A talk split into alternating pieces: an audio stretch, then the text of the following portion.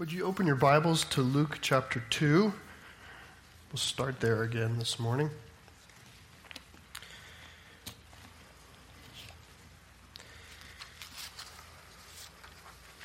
Luke chapter 2.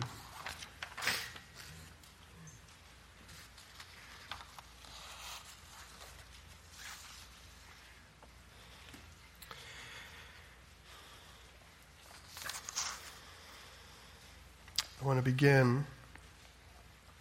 uh, a friend in the church sent this to me this morning, and I wanted to start by reading this to you. This is an Associated Press uh, newswire from Cairo. A bombing at Egypt's main Coptic Christian cathedral killed 25 people and wounded another 35 on Sunday. That's today. And one of the deadliest attacks carried out against the religious minority in recent memory. The attack came two days after a bomb elsewhere in Cairo killed six policemen. An assault claimed by the shadowy group that authorities say is linked to the outlawed Muslim Brotherhood.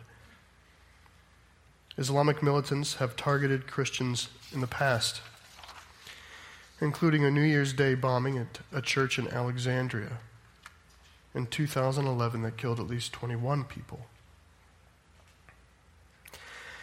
The blast took place as a Sunday Mass being held in a chapel was about to end and coincided with a national holiday in Egypt marking the birth of Islam's prophet Muhammad. Most of the victims are thought to be women and children.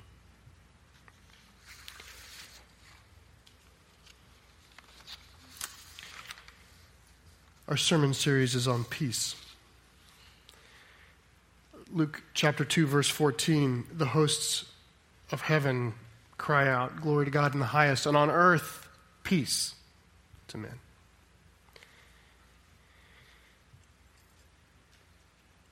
And then you read something like this, right? Have you ever found yourself wondering, where, where is that peace?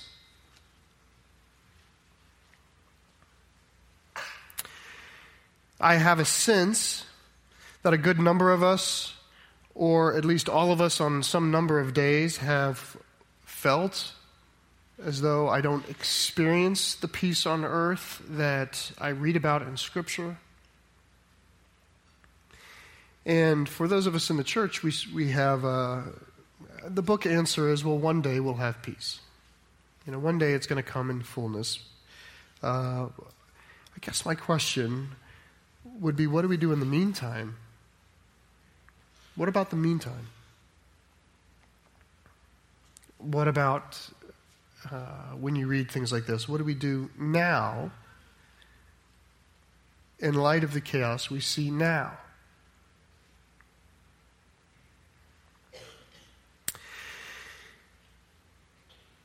The peace that God promises us, He's not promising that He's going to magically lift us out of the world we're still living in a world dominated by chaos, I think. And so I guess my question this morning is what do we do now?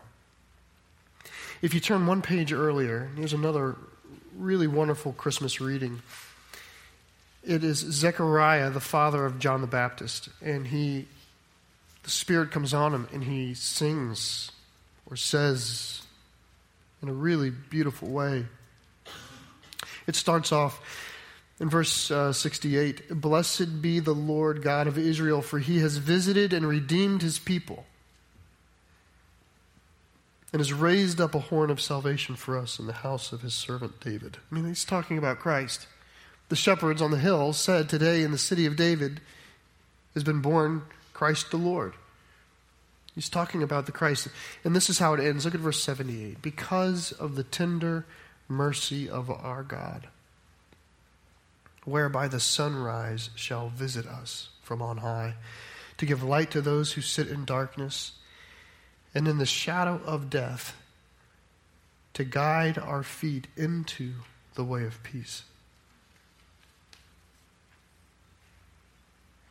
How does that look now? The prophet Isaiah says the wolf and the lamb will graze together and the lion will eat straw. I mean, what does that look like now.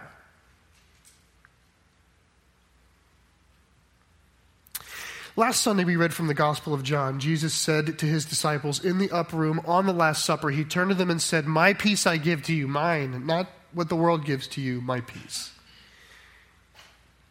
Nearly every human in that room was martyred. Nearly everyone that heard him say that died. Because of their belief in him.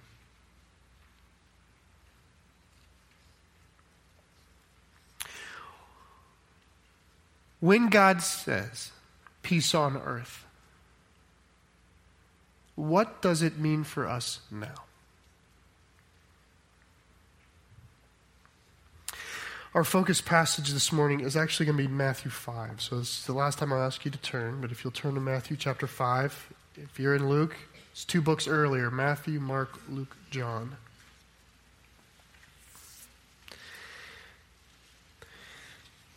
And I'm bringing us to a section of Scripture that we call the Beatitudes. Uh, it's part of a Sermon on the Mount, is a, a, a series of preachings that Jesus gave. And I, I want to read them to you. These are the Beatitudes from the great peacemaker, Christ. Matthew 5, verse 2 says this And he opened his mouth and taught them, saying, Blessed are the poor in spirit for theirs is the kingdom of heaven.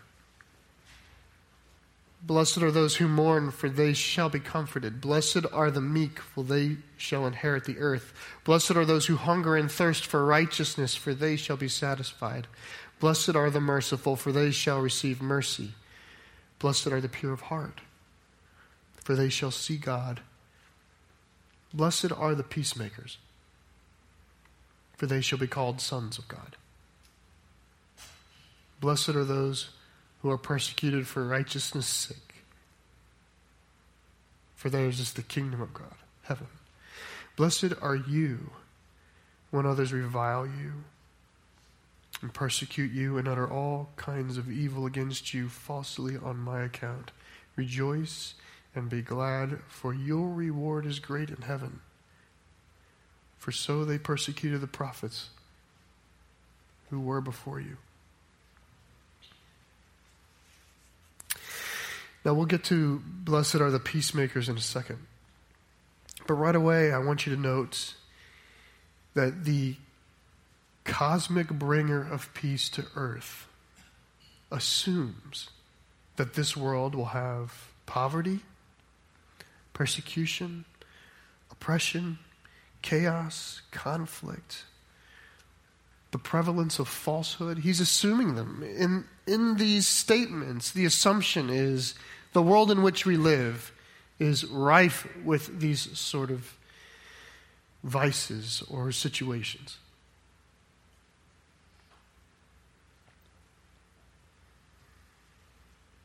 And yet, to the people to whom he came to bring peace, he says to them, he implies to them, it's good if you're a peacemaker. You make peace. Go make peace.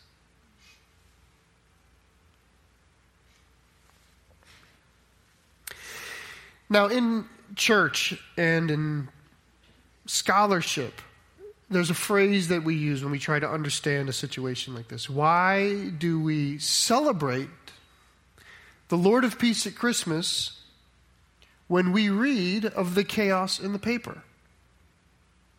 How is it? And the book answer is a phrase that is often iterated that we live in the already and the not yet the already and the not yet. It's an idiom in the life of the church, and it's helpful. The phrase helps us hold on to the fact that the Lord has done his part, but the full ramifications of what he's done have only been realized in part. So the Lord has done everything the Lord needs to do for peace to come, but the full ramifications of those things are have not fully come to fruition. The already and the not yet. And I get it. I know it. I teach it. I believe it. I use it. Uh, and then this week, it did not it didn't feel satisfactory. Not that it's wrong. I just don't want to stamp something like the bombing in Cairo with not yet. I don't want to walk into an, the waiting room for an operation and just give someone the answer like, well, not yet.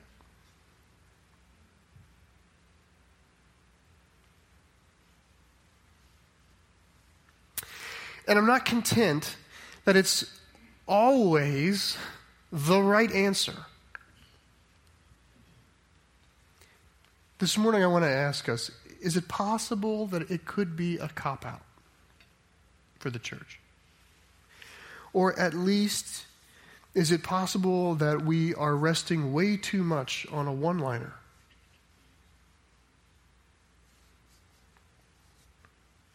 If I think back to the Old Testament, there's times when you read the prophets, and I'm only going to show you two, but there are more than two.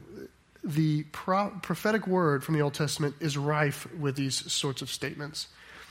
Where you read of injustice in the Old Testament, and you don't get the sense at all that the holy and righteous disposition is to say, not yet.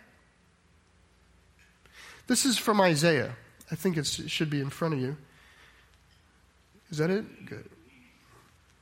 I'll just read it to you. The Lord has taken his place to contend, he stands to judge peoples. The Lord will enter into judgment with the elders and the princes of his people. It is you who have devoured the vineyard. The spoil of the poor is in your houses. What do you mean by crushing my people? By grinding the face of the poor, declares the Lord God of hosts. Does that sound like he's content with not yet?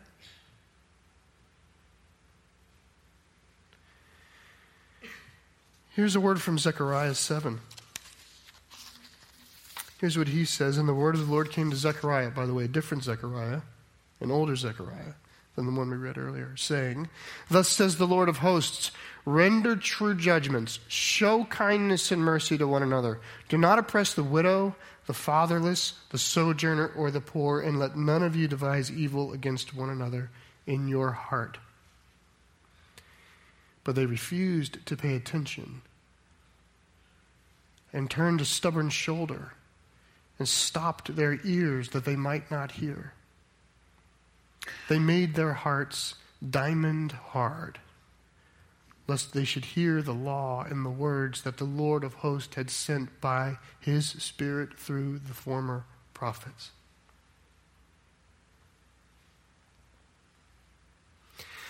Does it sound like the righteous disposition of the people of God is to wait on his consummating glory with passivity?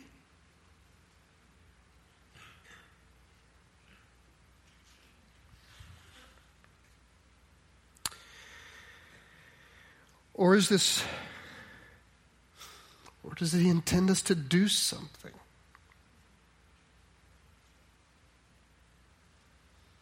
Blessed are the peacemakers, for they shall be called sons of God.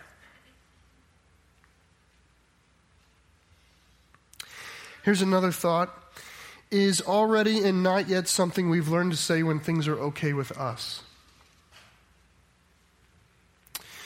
When things are good enough, when they're already good enough for me, do I look over at what is not good enough somewhere else and just say, not yet? It's a really beautiful example in the Old Testament. The narrative of the Old Testament when God brings his people to the land of promise.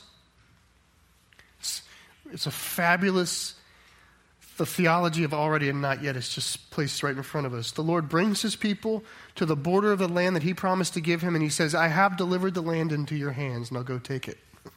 That's already and not yet in just exquisite form.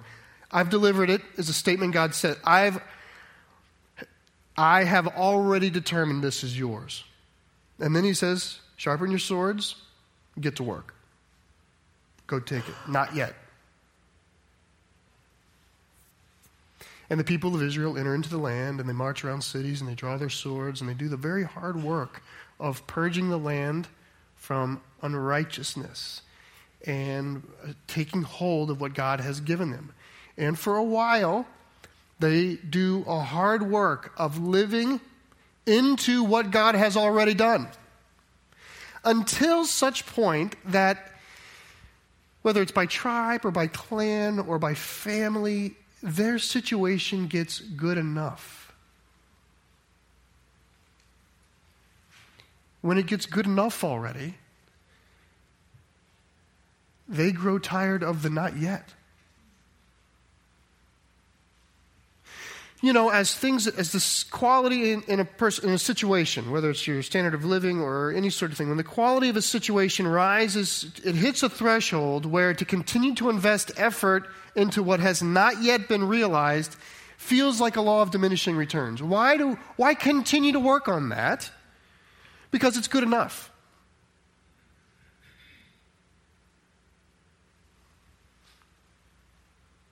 I just wonder if there's times in our lives when we look out and we see situations where what we are really saying is, is it's good enough already.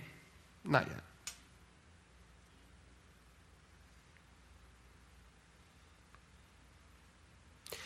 You have a chronic sin in your life? Something you can't shake? Do you think the Lord is content with you saying good enough? It's good enough already.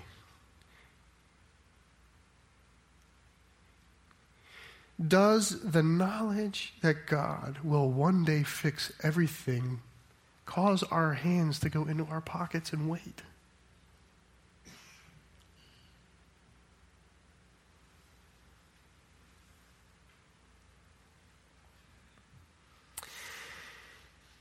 Does the knowledge that in our lifetime we won't see pure and perfect peace or pure and perfect righteousness or pure and perfect justice or pure and perfect holiness, does that knowledge end up serving as a sort of anesthetic to holy living?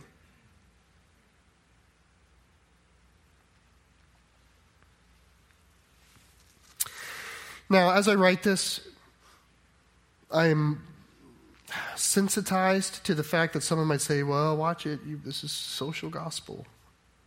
It's not. It's not social gospel. Social gospel is a theology that focuses on secondary problems as though they were the primary problem. That's social gospel. The problem is world hunger. The problem is education. The problem is poor health care. It's not.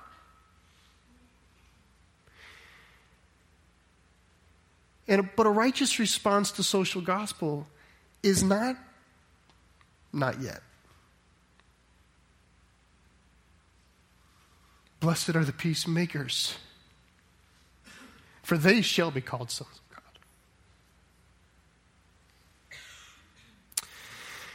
I think, I believe, two things need to be vigorously argued for from Scripture two things vigorously, tenaciously argued for in every soul of every Christian. And this is the first a robust understanding and a belief in the nature of the peace of God that has already come to us. I think every Christian needs to vigorously understand the kind of peace that has already come to us. That's the first thing. The second thing is an equally robust conviction that we too are bringing peace that we already have to the not yet. That we're part of that. We have to fully understand what is it that God has given us, find satisfaction and contentment in what He has already done for us, and then we propagate that into the not yet.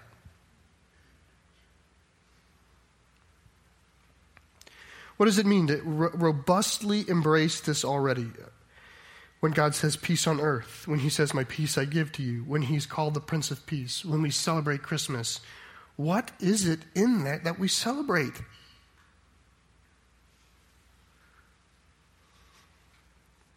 This, here it is. Uh, it's, I'm sure it's more, but these are things we as His children must, must truly believe. One, that God has already disclosed to us his disposition towards us as a lover of people. We must, we must believe that. That God is on our side. That a holy and just God looks at an unholy and unjust people, and his response to that is affection. We have to believe that. Not just here, it has to be at work in us. Two, we must know that Christ has already disclosed the nature of his love for us in the fact that he died for us. This is love. While we were yet sinners, Christ died for us. Three, we must believe that Christ has already disclosed, excuse me, three, that the resurrection of Jesus Christ, which has already happened, demonstrates God's satisfaction in the sacrifice of Christ and Christ's supremacy over the grave. Both of those things have already happened. For the gift of the Holy Spirit, which has already been given to us, represents God's continuing and enduring love for us and his desire to continually change us. Five, the consistent and pervasive teachings of the apostles, which have already been given to us, that commit us to lives of faith and not lives of fearful labor, because God accepts us through his love and not our merit. Those five things have to be in us that God is on my side, that Christ died for me, that his resurrection vindicates vindicates the power of God over death, that the Holy Spirit indwells us for our good as a vouchsafe of God's love, and that we are saved by faith and not by works.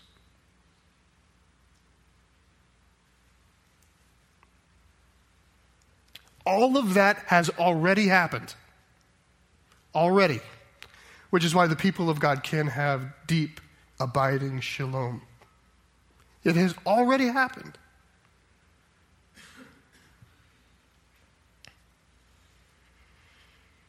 And this, a robust embrace of this, is what allows, enables, empowers, and sends us into the not yet. Just think of the Beatitudes here. What gives someone who is poor in spirit the power to, the ability to exhibit the wealth of God's love for others? It's a robust understanding of what God has done for them. It is a deep, abiding belief that God loves them that allows someone who is poor in spirit to love others. What to the person in mourning who is comforted by God, that person can comfort others.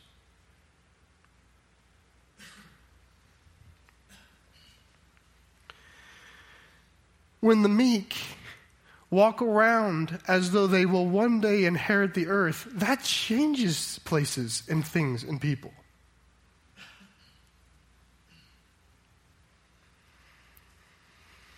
when truth seekers find their satisfaction in God's truth. How can the world not be changed by that? When you who experience injustice react not not with a vicious sense for your own vengeance, but rather are able to show mercy. Why? Because you have already received it. You can give it to the not yet. When you, in the midst of conflict, can step back or let it go or sacrificially and selflessly give of your own self so that reconciliation might happen, why can you do that? Because you have already received the peace of God. And you can offer it to the not yet.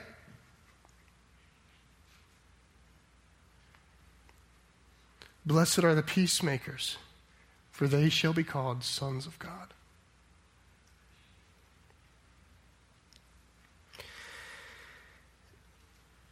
Our time on earth is not a time to sit back and wait for God to fix the not yet. In fact, we should rename it something like, I know, the already and get started. the already and go. Go already.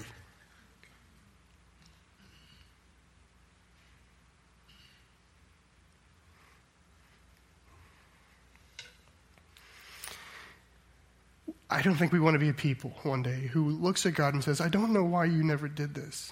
And the Lord's saying, I don't know why you never did this.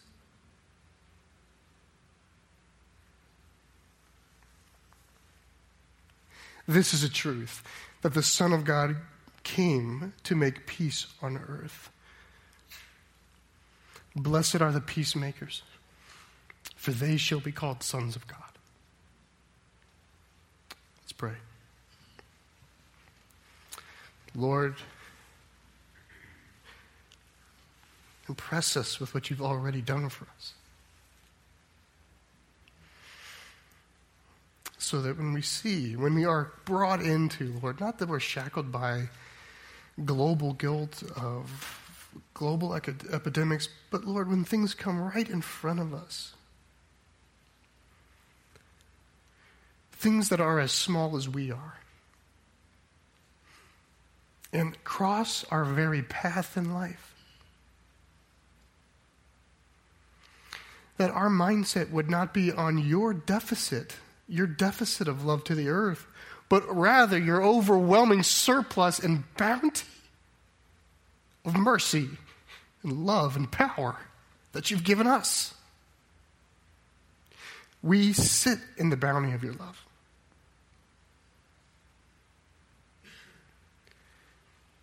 May we, Lord,